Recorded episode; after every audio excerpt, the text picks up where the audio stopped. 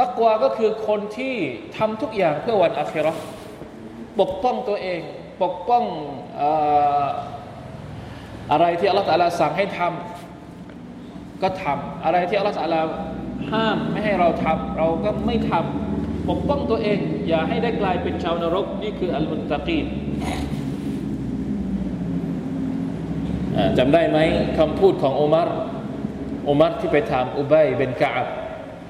อุมารเองก็ถามอุบัยว่าตักวาคืออะไร อุบัยก็ถามกลับไปที่อุมารว่า ท่านเคยเดินบนเส้นทางที่เต็มไปด้วยหนามไหมมารก็ตอบว่าเคยสิ แล้วท่านเดินยังไง เวลาที่เราเดินบนทางที่เต็มไปด้วยหนามเราจะเดินยังไง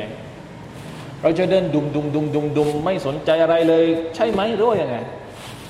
ต้องระมัดระวัง จะเดินจะก้าวแต่ละก้าวต้องดูว่าจะมีหนามจะมีอะไรตรงไหน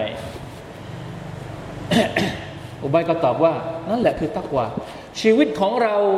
ที่มีความตักวาคือชีวิตที่ต้องระวัง ในแต่ละช่วงก้าวของชีวิต แต่ละวันที่เราใช้ลมหายใจของอัลลอฮฺสุบานตะอัลาเนี่ยต้องระวังว่าเราใช้เพื่ออะไร นี่คือคนที่มีตักวาอะนี่ไงเพราะฉะนั้นอัลมุตตะกีน